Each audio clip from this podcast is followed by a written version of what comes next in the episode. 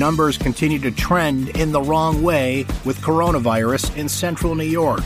Brindisi and Tenney, who won the race?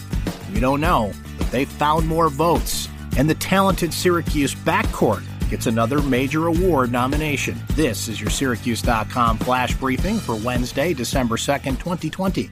I'm Brent Axe. Two Onondaga County residents died from COVID 19 since Monday, according to County Executive Ryan McMahon.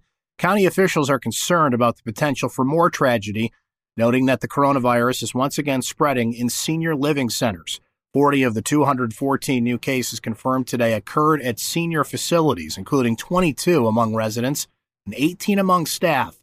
Residents of nursing homes and other senior facilities are at high risk for COVID 19.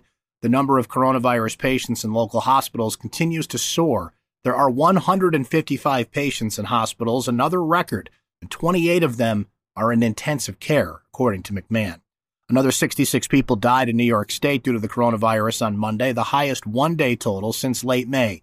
New deaths have climbed steadily in recent weeks and spending much of the summer and early fall in the single digits. The statewide death total is now 26,816.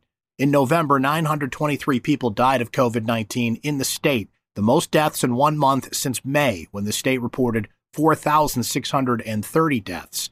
The number of deaths in November was almost three times the number in October. The undecided election between Anthony Brindisi and Claudia Tenney took a new turn when Chenango County told a judge that it found 55 uncounted ballots. Chenango County Attorney Alan Gordon said election officials determined 44 of the ballots are valid, enough to swing an election that Tenney leads by just 12 votes over Brindisi.